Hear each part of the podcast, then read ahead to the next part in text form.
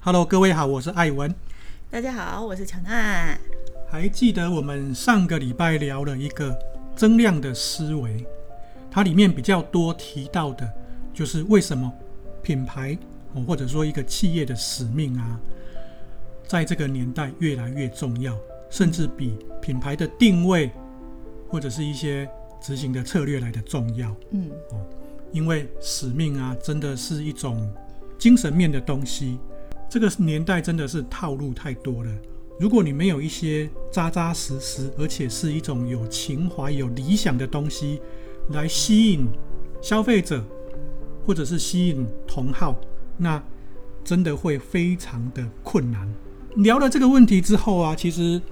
我就一直在思考，那还有什么可以继续去挖掘出来的话题呢？啊，正好我就看到了一篇文章，吼，就是他是哈佛商学院的一个客座教授，他叫做兰贾伊古拉蒂，所发布在《哈佛管理评论》上的一篇文章。那刚好就跟我想要跟大家分享的这个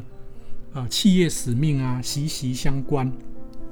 而且我觉得它更贴近于。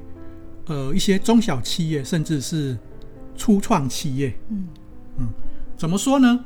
我们先来看看初创企业的创业者，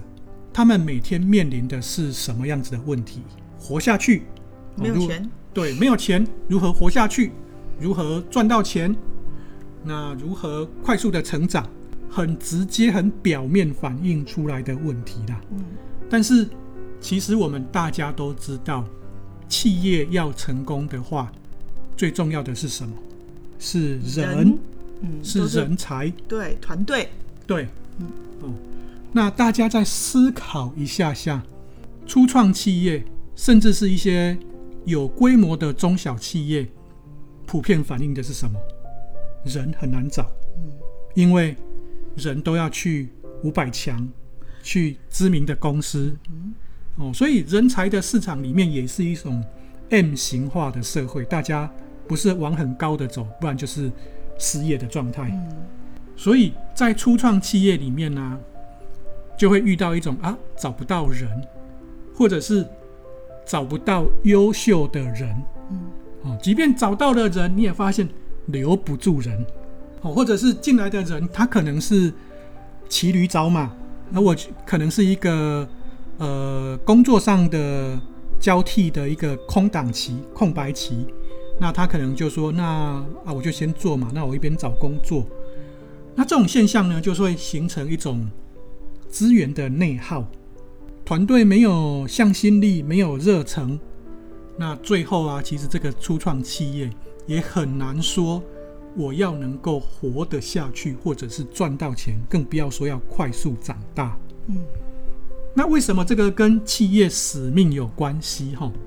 刚刚我们就讲到了，使命其实是一种理想。我们还是回顾一下上周我们提到那个管理大师提到的那个企业使命的定义。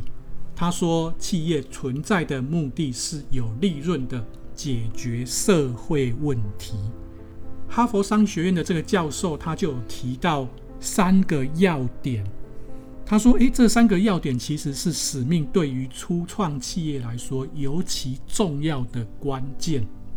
各位，如果你是初创企业呀，其实回头去想想你的理想，你的企业使命是什么？哦，那这个教授提到的这三个要点，第一个就是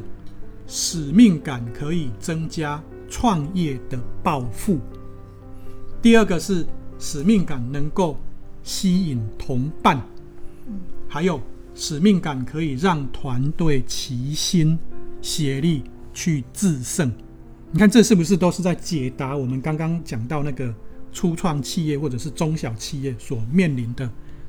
基本上百分之八九十的问题？嗯，初创企业也好，或者是小一点的企业也好，其实在创业的过程当中。都是逆风飞行啊，那也可以说他们面临的风险是很高的。创业家，如果你不是那一种找不到工作要糊口饭吃的，基本上都有一些理想存在，都有一些呃认为我可以去改变啊。比方说，我可能觉得这个业界的什么作风不好，我要去改变一下。哦，或者是我觉得呃未来的趋势可以有什么更便利的工具技术出现，所以我要去把它创造出来。这个都是一种大胆而且创新的一个选择啦。大部分的团队其实都是 follow 的这个很宏大的抱负在前进。哦，只是说在这个过程当中，如果这个使命啊、这个理想啊，它只是一种姿态、一个口号的话，那你就会发现，呃，可能一开始当你登高一呼的时候，会有人来接近你，可是慢慢的。身边的人就会越来越少。那我们就看到这个哈佛的教授，他其实有提到了几个案例了哈，就是其中有一个，他是呃想要跟同伴一起创立室内耕种及新鲜食品的公司。那这家公司啊，它的企业使命就是想要重新想象食品的创造的一个过程。实际具体的做法，它就是说，我要实现一个碳排放的一种中立，或者是一种能源的中立，百分之百回收利用灌溉用水。因为他们所在地是在纽约，所以在纽约啊的某一个天台，就是设立了一个温室。哦，那他就是说，诶，我要在这个城市里面。完成这些事情，而不是在一些成本比较低廉的郊区。他用这种方法设计了一个新型可持续的城市农业，让城市的居民还有食物保持一种比较近距离的一个接触。这听起来就是一个过去可能大家会觉得是背道而行的的方式嘛，哈。可是，在他们这样子的努力之下。呃，在二零二零年的时候，他们一共在都市里面，就就是像纽约这样的都市里面，创立了八个温室，然后员工也超过三百五十人，而且也吸引了一点三亿美元的投资，然后产品卖到全美国四十个州。那你看，其实这里面告诉我们的是使命这个抱负，它因为。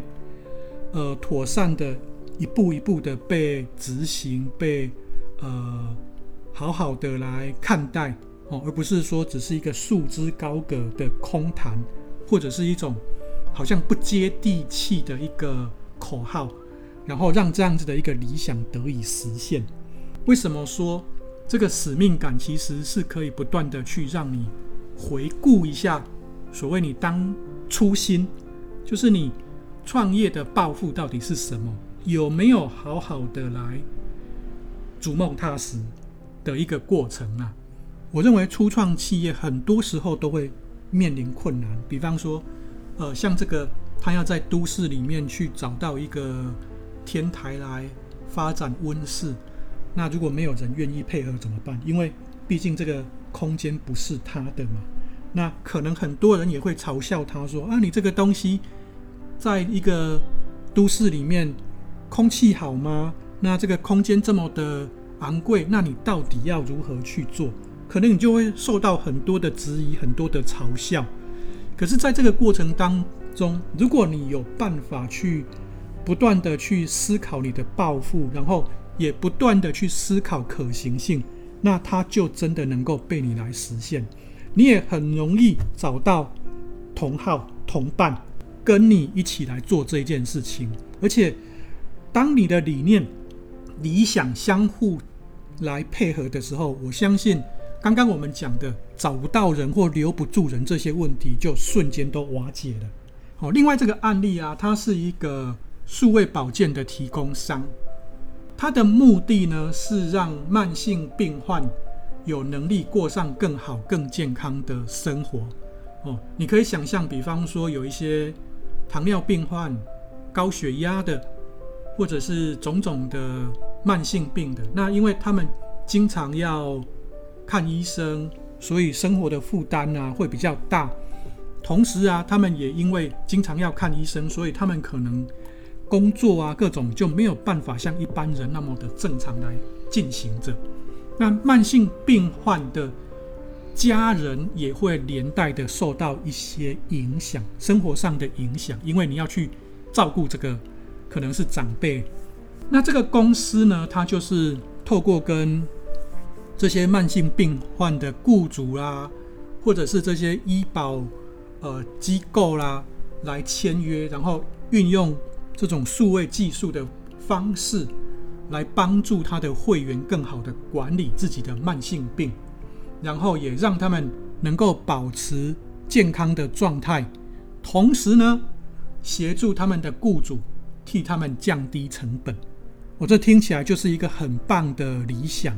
哦。那当然，这个过程当中，他怎么实现的，我们不会知道了。因为，但是这个暴富听起来就是很厉害。这个创业者最让人家有一种激励的，就是说，因为我有这么棒的理念，吸引了过去我没有办法想象的人才来加入。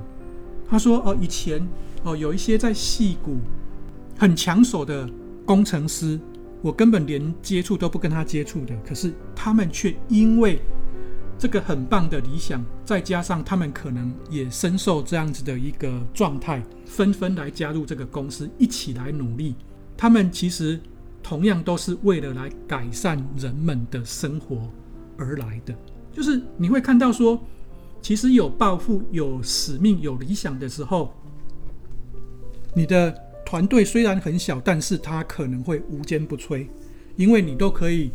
找到最合适的人，然后有同样的理想跟你一起来努力。刚刚我们所讲的这个数位保健的一个提供商啊，他也因为一直都呃很专注在这个事情上面哦，所以呃他们在二零一九年的时候啊，呃他们的公司里面其实有。三分之一的同事啊，家里是呃患有一些慢性病的，所以你就可以知道说，诶，其实啊、使命的重要。这个公司在二零二零年也被一个一百八十五亿估值被收购了，这些都是提醒我们使命的关键性啊、重要性啊。就是我觉得这个是大家可以好好去思考的，尤其是。初创公司，当你一直在思考说，我每天只是在忙着活下去，忙着在找赚钱，很多时候你是不是已经忘记你要做什么，或者是呃事情的先后顺序？如果没有人，你怎么会赚得到钱？如果没有人才，你怎么会赚得到钱？那你的人才为什么要跟着你？这都是一个息息相关、环环相扣的。嗯，那在最后一点呢？我觉得说最后一点这个东西哈，可能大家会觉得说啊，这个人是不是使命都是随便喊一喊，然后就是呼个口号，然后呼朋引伴，然后就一堆人跟着你，然后你就觉得说啊，这个都是假的哦。很多人可能会有这样子的一个联想嘛，因为在我们的这个环境里面，真的太多那种短期套利的套路了啦。这个教授他也提到一个很重要的一点，就是说。为什么这个使命可以让团队齐心协力，然后最后得胜？是因为它不断的被醒思，不断的被提起，而不是在那个企业的发展过程当中，因为忽略了这件事情，所以很多的初创企业啊，它因而失去了一些策略发展的重点，然后让它的使命，让它原本的初衷，慢慢的变得越来越模糊。可能在某一些地方赚得到钱，然后也开始理想也不见了。你登高一呼来跟着你的这些人，慢慢的对你失望，或者是失去了认同感，然后就离开了。因为他觉这些人可能觉得说，这个公司他失去了这个无形的抱负，不再有灵魂了。哦，这个这个就是在这个过程当中。我觉得可能很多人听到了前面这几点，他可能会联想到可以用来否决这个使命的一个关键。可是这个教授他特别提到这一点呢，哦，那他也提到了一个呃案例，有一家公司哦，他就是呃他的理想、他的抱负或者是他的使命，就是说让每个人都能找到买得起的眼镜哦，这个是他的理想的中心。因为这样子，这个公司其实付出了极大的努力了。那当然，他们团队的使命也会。让这个团队哈，就是壮大起来，然后也让他们的这个使命其实是发展到一个还蛮厉害的一个阶段。这个创办人他其实就说，在这个公司发展的过程当中，他必须要不断的去提醒他们团队，呃，他们的理念就是要让每个人都能够找得到买得起的眼镜，而不是要让这个眼镜。越卖越贵，越做越发花俏，越来越有一些那种所谓可能我们会讲很多的附加价值，然后而失去了焦点，就是不断的沟通，不断的去呃提醒，哦啊，也让他们这个东西这个理念可以根深蒂固了。更重要的是，他们在这个过程当中还做到了一个就是很平价，甚至是呃很环保的包装。所以，我们从这个角度看起来，其实使命能够带来的帮助，其实是非常非常的大，可能超乎我们的想象了。那其实很多时候，我们回想我们去找一份工作的时候，我觉得很多人会觉得说：“哦，我就是要找一份钱最多的工作。”但是你可能会做得很不开心，因为很多的加班。很多的呃任务量，但是有些人他可能会觉得说，诶，即便我今天是一个高学历，可是我就是要到一个比较偏远的地方去支教，或者去做一些养殖、种植。哦，有些人就会到沙漠里面，他就说，诶，我要在这里开拓一片绿洲。那你就会发现，诶，这样子的生活，也许它不是那一种。很表面看起来很丰富、很光鲜亮丽的，可是他却是心里最多的那种满足感。做一件很不可能的事情，但是他也慢慢的开拓出一个看得到的一个规模，而且在这个过程当中，他也吸引很多厉害、优秀的人认同他的理念，因而加入这样子的一个理念。我觉得这个。反而是在这一种很快消啦，或者是很炒短线的时代，不管是企业或者是个人，都应该去思考的好问题啦。回过到上个礼拜我们讲的，为什么说呃这个套路过多的时代，消费者他其实也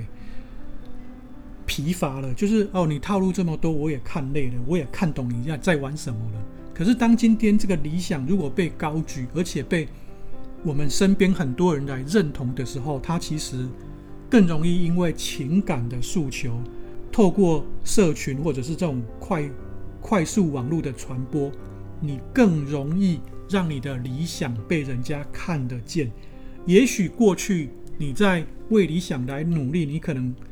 呃二十年、三十年都没有人看得见你在。躲在一个地方在做一些事情，可是我觉得在这个年代，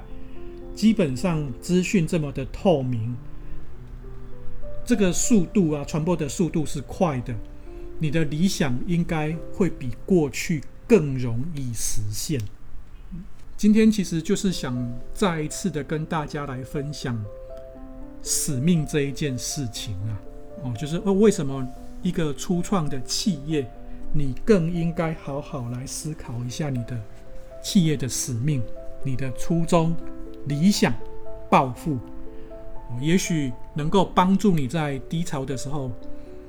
能够有力气继续走得下去，也能够帮你去吸引更多的同好来加入，